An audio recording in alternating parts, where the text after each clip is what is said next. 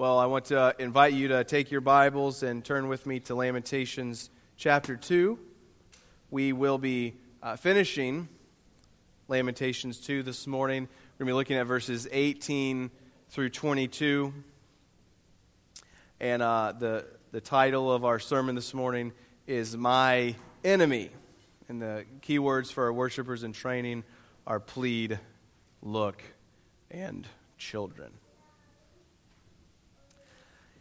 In his little book, Lament for a Son, Nicholas Walter Wolterstorff reflects on the death of his son, Eric, who died in a mountaineering accident when he was just 25 years old. When Eric was 25 years old. It's, it's a powerful and honest look at death that it's a short little book. It's, it's worth reading. And this is what he writes, and, and it's sort of, sort of a series of reflections. Uh, one, it's not really even divided up into chapters or anything like that. Just he writes, and then he moves on to a new, new reflection. This is what he says in one of them, and I'll read it at length there. He says, I'm at an impasse, and you, O God, have brought me here. From my earliest days, I have believed in you. I shared in the life of your people, in their prayers, in their work in their songs, in their listening for your speech, and in their watching for your presence. For me, your yoke was easy. On me, your presence smiled. Noon has darkened. And where are you in this darkness? I learned to spy you in the light. Here in this darkness, I cannot find you or looked but never found, I would not feel this pain of your absence. Or is it not your absence in which I dwell, but your elusive, troubling presence? Will my eyes adjust to this darkness?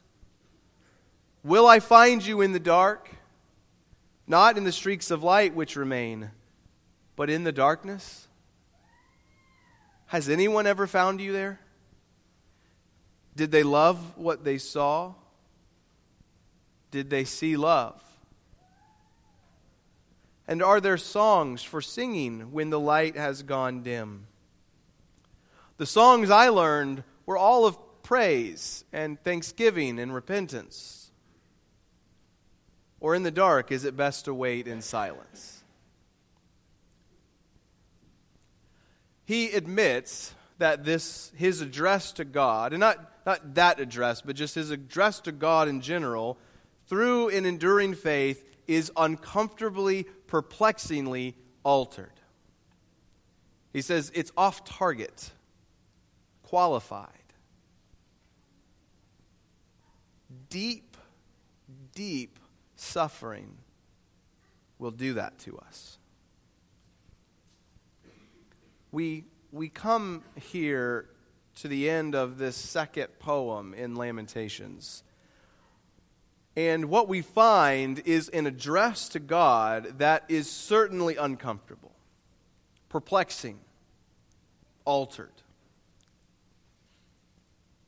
In the first poem, we saw the poet open with an extended speech which explored the agony of God's people after the invasion of Jerusalem by the Babylonians which culminated in the attack in 586 BC, where Babylon destroyed the entire city of Jerusalem and uh, razed the temple to the ground. And in this speech, in the first poem, the poet personifies the city as an abandoned, adulterous woman who had been sexually violated by many lovers and was left to die all alone. After this, Lady Zion speaks for herself, making clear that while her suffering, she says, is a result of her own sins coming back on her head, she, she doesn't quite seem ready to own her sins. She's very quick to run right back into her own suffering. She's far more focused on her sorrows than her sins. And she ends, the first poem ends with her prayer that God would visit the iniquity of her adversaries on their own heads. So that's Lamentations 1. Lamentations 2, remember, opens with another word from the poet about the sufferings of this woman, and he makes no bones about it. He says, She has been treated this harshly by God Himself. And this causes him, we saw last week, to erupt into tears and failed attempts at consolation. And so now, having failed to comfort this woman, and he, he's come once again to the seemingly cruel reality that God is the one who stands over all her suffering, he realizes there's only, there's only one thing to do. He says this, starting in verse 18 Their heart cried to the Lord O wall of the daughter of Zion. Let tears stream down like a torrent day and night. Give yourself no rest, your eyes no respite. Arise, cry out in the night, at the beginning of the night watches. Pour out your heart like water before the presence of the Lord. Lift your hands to Him for the lives of your children who faint for hunger at the head of every street. Lady Zion responds, Look, O Lord, and see. With whom have you dealt thus? Should children eat the fruit of their womb, the children of their tender care? Should priest and prophet be killed in the sanctuary of the Lord? In the dust of the streets lie the young and the old. My young women and my young men have fallen by the sword. You have killed them in the day of your anger, slaughtering without pity. You summoned, as if to a festival day, my terrors on every side. And on the day of the anger of the Lord, no one escaped or survived. Those whom I held and raised, my enemy destroyed.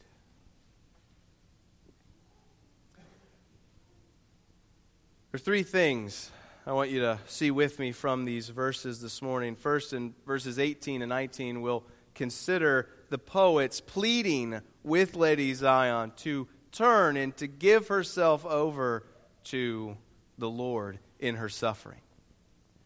Second, in verse 20, we'll see Lady Zion hurl a series of agonizing questions at the Lord. And third, in verses 20 and 20, 21 and 22, we'll see her descend into despairing silence under the weight of her suffering. So, first, look with me, if you will, verses 18 and 19, where we see the poet continue his direct appeal to the suffering woman's city, Lady Zion, that he began in verse 13. As, as we mentioned a moment ago, from the poet was seeking to comfort the woman, but he comes up short. He starts to cry, verses 11 and 12, and verse 13, he tries to comfort her, but then he says, Your, your ruin is vast as the sea, who can heal you? And then he notes how Jerusalem's prophets and neighbors and all her enemies had conspired against her to do exactly what God's hand had predestined to take place. And he comes to conc- the conclusion, therefore, that the only thing left to do is to turn to the Lord. And that's exactly what he exhorts her to do in these verses here It starts off a little strange. It's a little hard to make sense of how he begins. He says, Their heart cried to the Lord. Well, whose, whose heart? It's, it is difficult to determine whose heart is crying out to the Lord here. One option is that it's the foes of verse 17. Right? Uh, he, he made the enemy rejoice over you and exalted the might of your foes. And it's their heart that's crying to the Lord. But that really is only a plausible option grammatically speaking. Theologically and, and just contextually, generally, it, that doesn't make any sense at all. And so we need to look elsewhere. A better option for who the there is here is a reference to the children back in verses 11 and 12. Remember, just prior to his appeal to the city woman, the, the poet speaks about children dying in the streets and in their mother's arms doing what? crying out as they as they die. In verse 12, they cried to their mothers. It seems now in verse 18, the poet understands that their cry in some way is to the Lord as well, to their Creator. The interpretation, this interpretation is strengthened by the fact that, as we'll see, he explicitly mentions children at the end of verse 19. So, what is he doing here? He's, he's calling on the whole city, summarized in this phrase, uh, the, the wall of the daughter of Zion. He's calling on the whole city to do the same thing that the children had done. He says, Cry out to God, let your tears stream down like a torrent day and night. Give yourself no rest, people. Arise, cry out in the night, at the beginning of the night watches pour out your heart like water before the presence of the Lord. Lift your hands to Him for the lives of your children who faint for hunger at the head of every street. The poet makes seven appeals here in quick succession to call, really, for the same thing over and over again. He says, Lady, run to God. Yes, he is the one who has struck you down. He is the one who we saw sent fire from on high, who spread a net for your feet, who has left you stunned and rejected. But where else can you turn? Be like these little children and go to Him. This is the most impassioned section of pleas in the entire book. The poet acknowledges right? He's acknowledged the woman's immense suffering. He's taken great pains to do that in the first poem and in the first part of the second. He's even given her space to speak for herself and offered no corrective, no admonishment for any wrong things that she may have said. He just lets her speak in the midst of her pain. But then he seeks to comfort her. But he knows there's nothing that he can really say that's just going to make it all better, to make her feel any better. And as she sits in the, the midst of the ashes of a razed city and temple with her prophets, priests, uh, princes, and old and young people lying dead in the streets, her mighty men, her young women, captives and slaves. So he says, Look to God.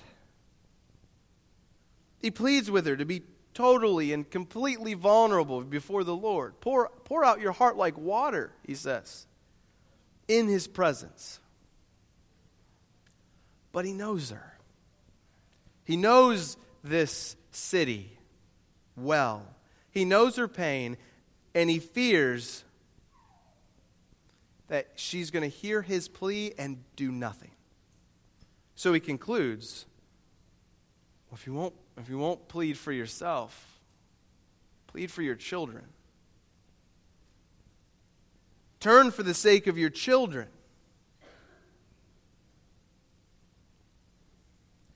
Last week, we, we mentioned how the poet offers for the reader's consideration the dying of these children in the streets.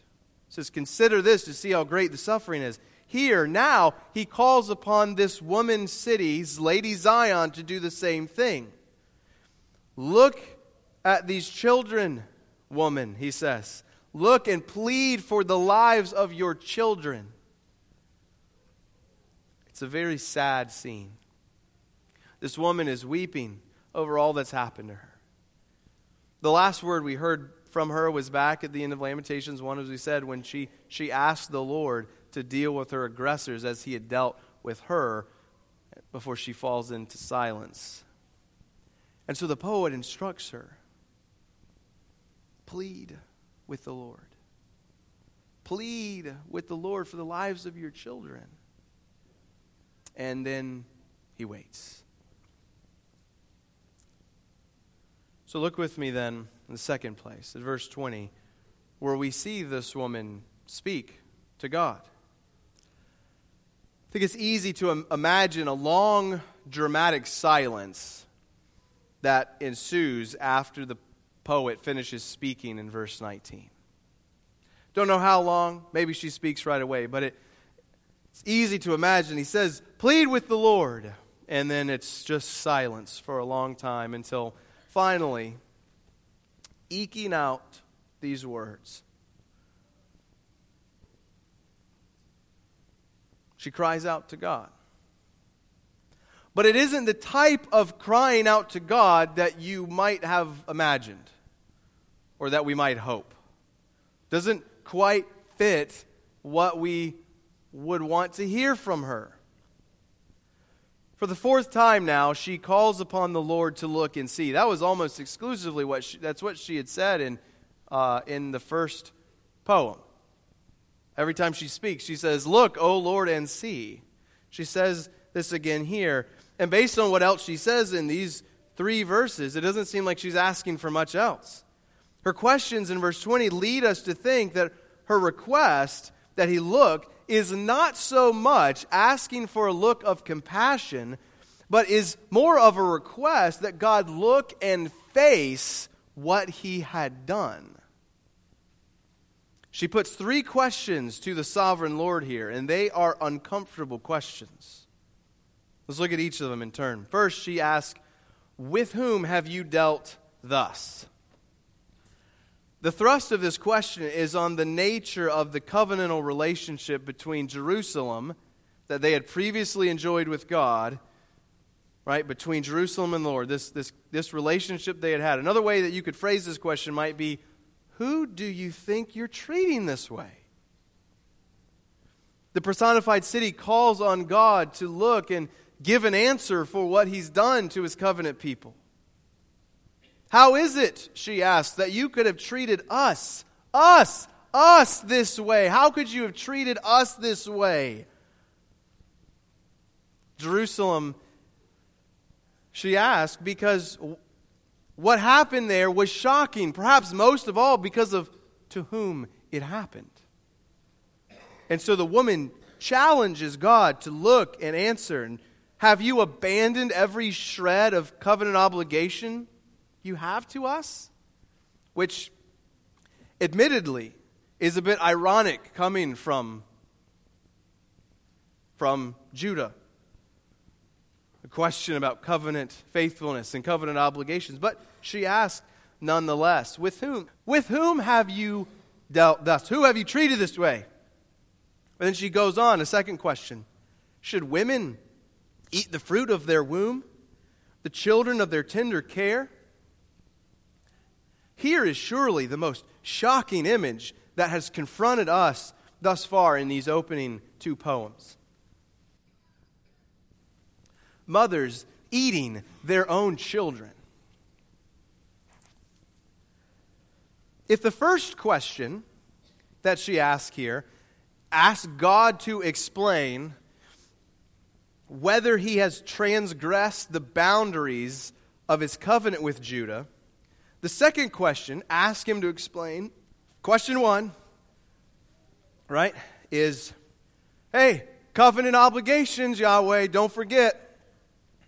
Question two, she says, have you transgressed the, the boundaries of, of humanity itself? Mothers eating their own children? Now, this, of course, was prophesied to Israel centuries before by Moses.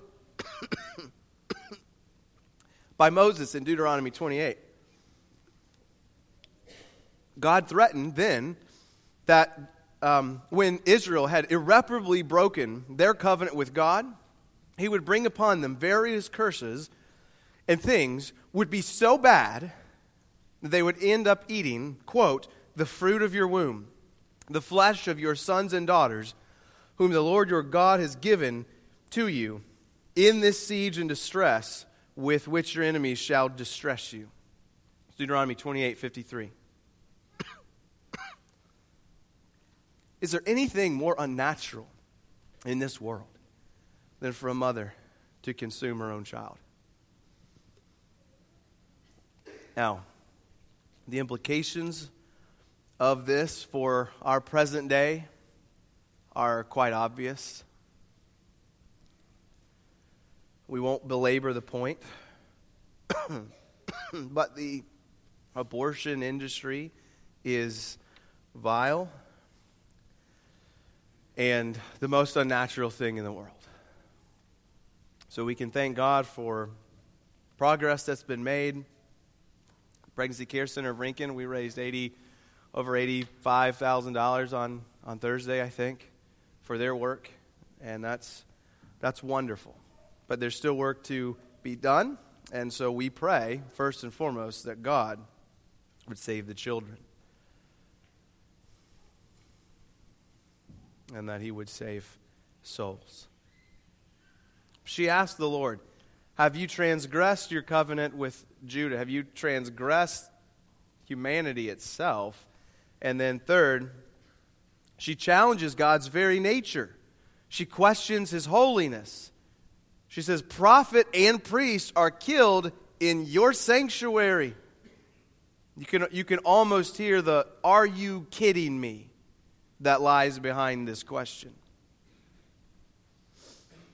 Those through whom God spoke and administered holiness in the land had been killed in the very place where God had dwelt. There's something very wrong with this picture, something disturbing and unnerving. So she asked these questions. She asked this question, and again, no answer is given. Now, the questions, of course, are in many ways rhetorical. No, these things shouldn't happen, but she recognizes they are happening. And so the question behind the questions is something like why, O oh Lord, have you permitted the, the impermissible? Now, we're told emphatically, however, in verse 17, that God did what he had purposed. The truth is, he didn't just permit these things, he ordained these things in a, a more active sense. The reality, though, is that there, there's no easy way to deal with that that God, in verse 17, had done what he had purposed, carrying out his word, even if it's for judgment's sake that he'd promised long ago. There's no easy way to deal with it. But there are right and wrong ways to deal with it. And so when we look at these three questions here, I think, for honest, they, they strike us as the wrong way to deal with to deal with it. One commentator says this. He says God here God the aggressor seems in the depth of her, that is Lady Zion's darkness, God the aggressor seems to also become God the transgressor.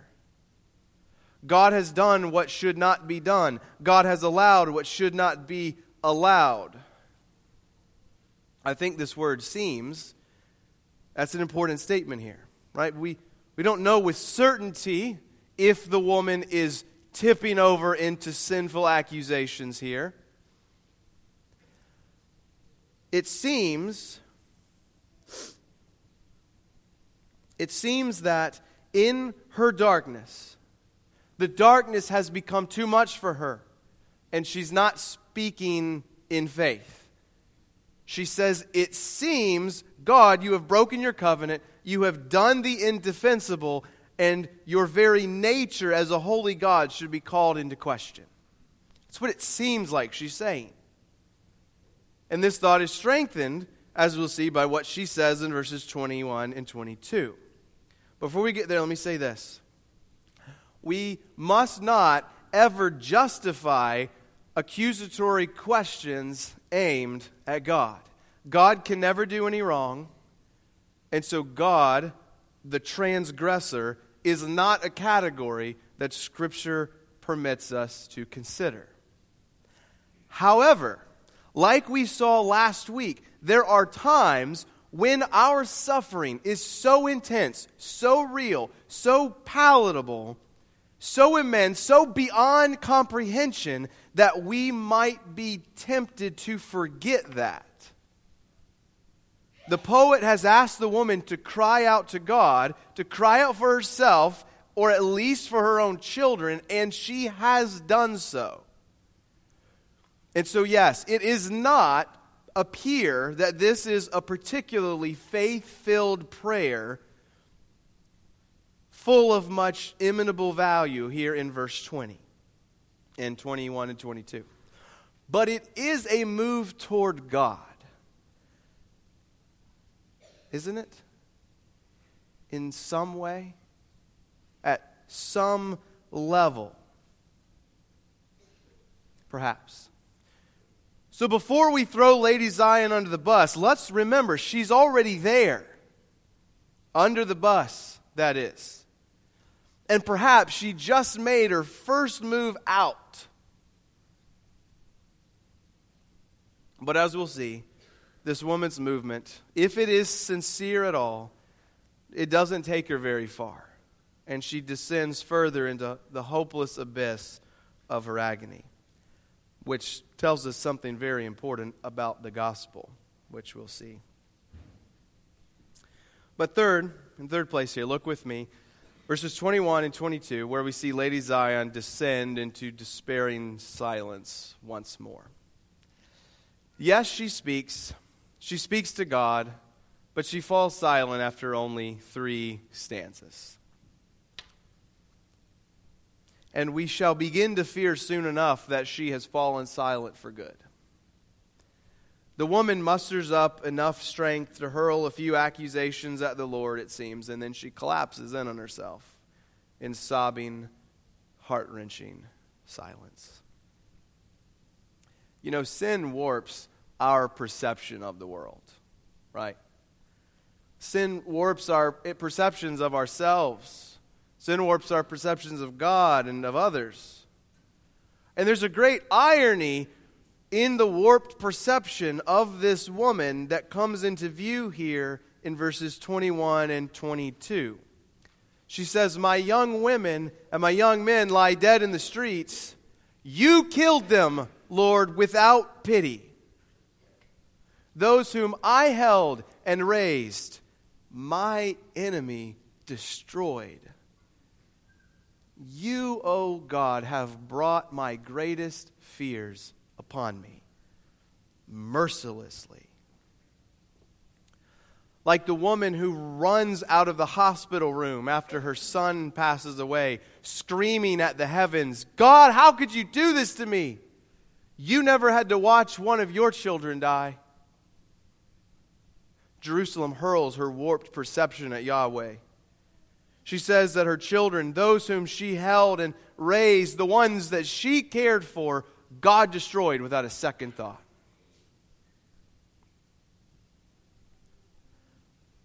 But is it really true that God cared nothing for the people of Jerusalem? Hardly. Consider what Jeremiah, God's prophet, says in Jeremiah 4:19. He says, "My anguish my anguish. I writhe in pain. Oh, the walls of my heart. My heart is beating wildly. I cannot keep silent, for I hear the sound of the trumpet, the alarm of war. Crash follows hard on crash. The whole land is laid waste. My curtains in a moment. How long must I see the standard and hear the sound of the trumpet? Speaking again in chapter 8 verses 18 and following, Jeremiah speaks multiple times of my people.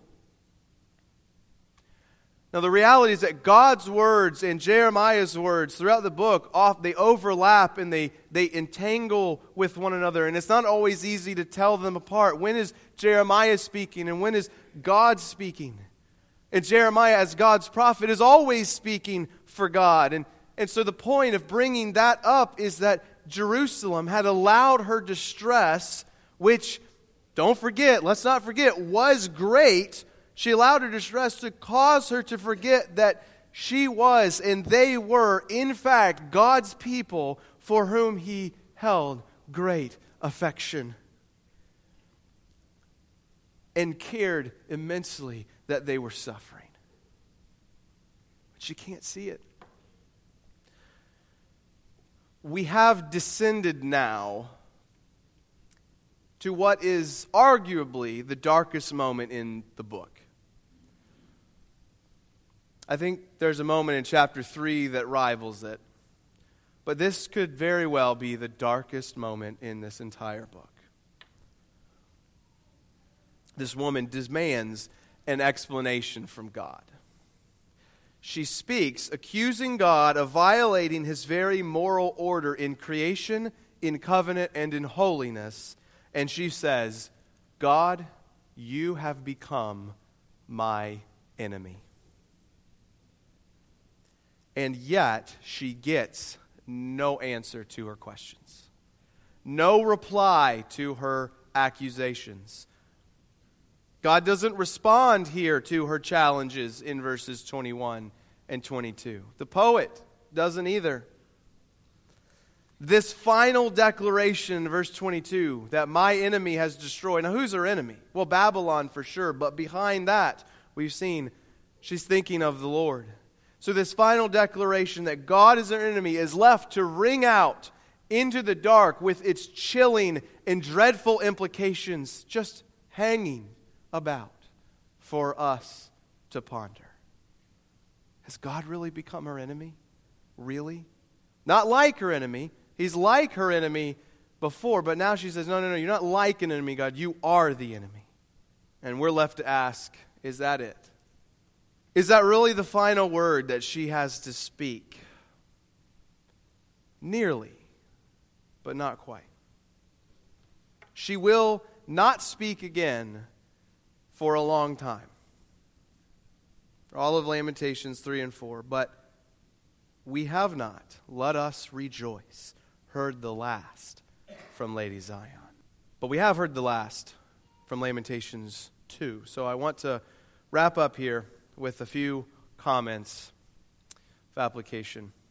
I referenced a moment ago a woman, uh, uh, not any particular woman, but a woman who runs out of a hospital after the death of her son, screaming at God, You never had to watch one of your children die. Well, you know what she does next?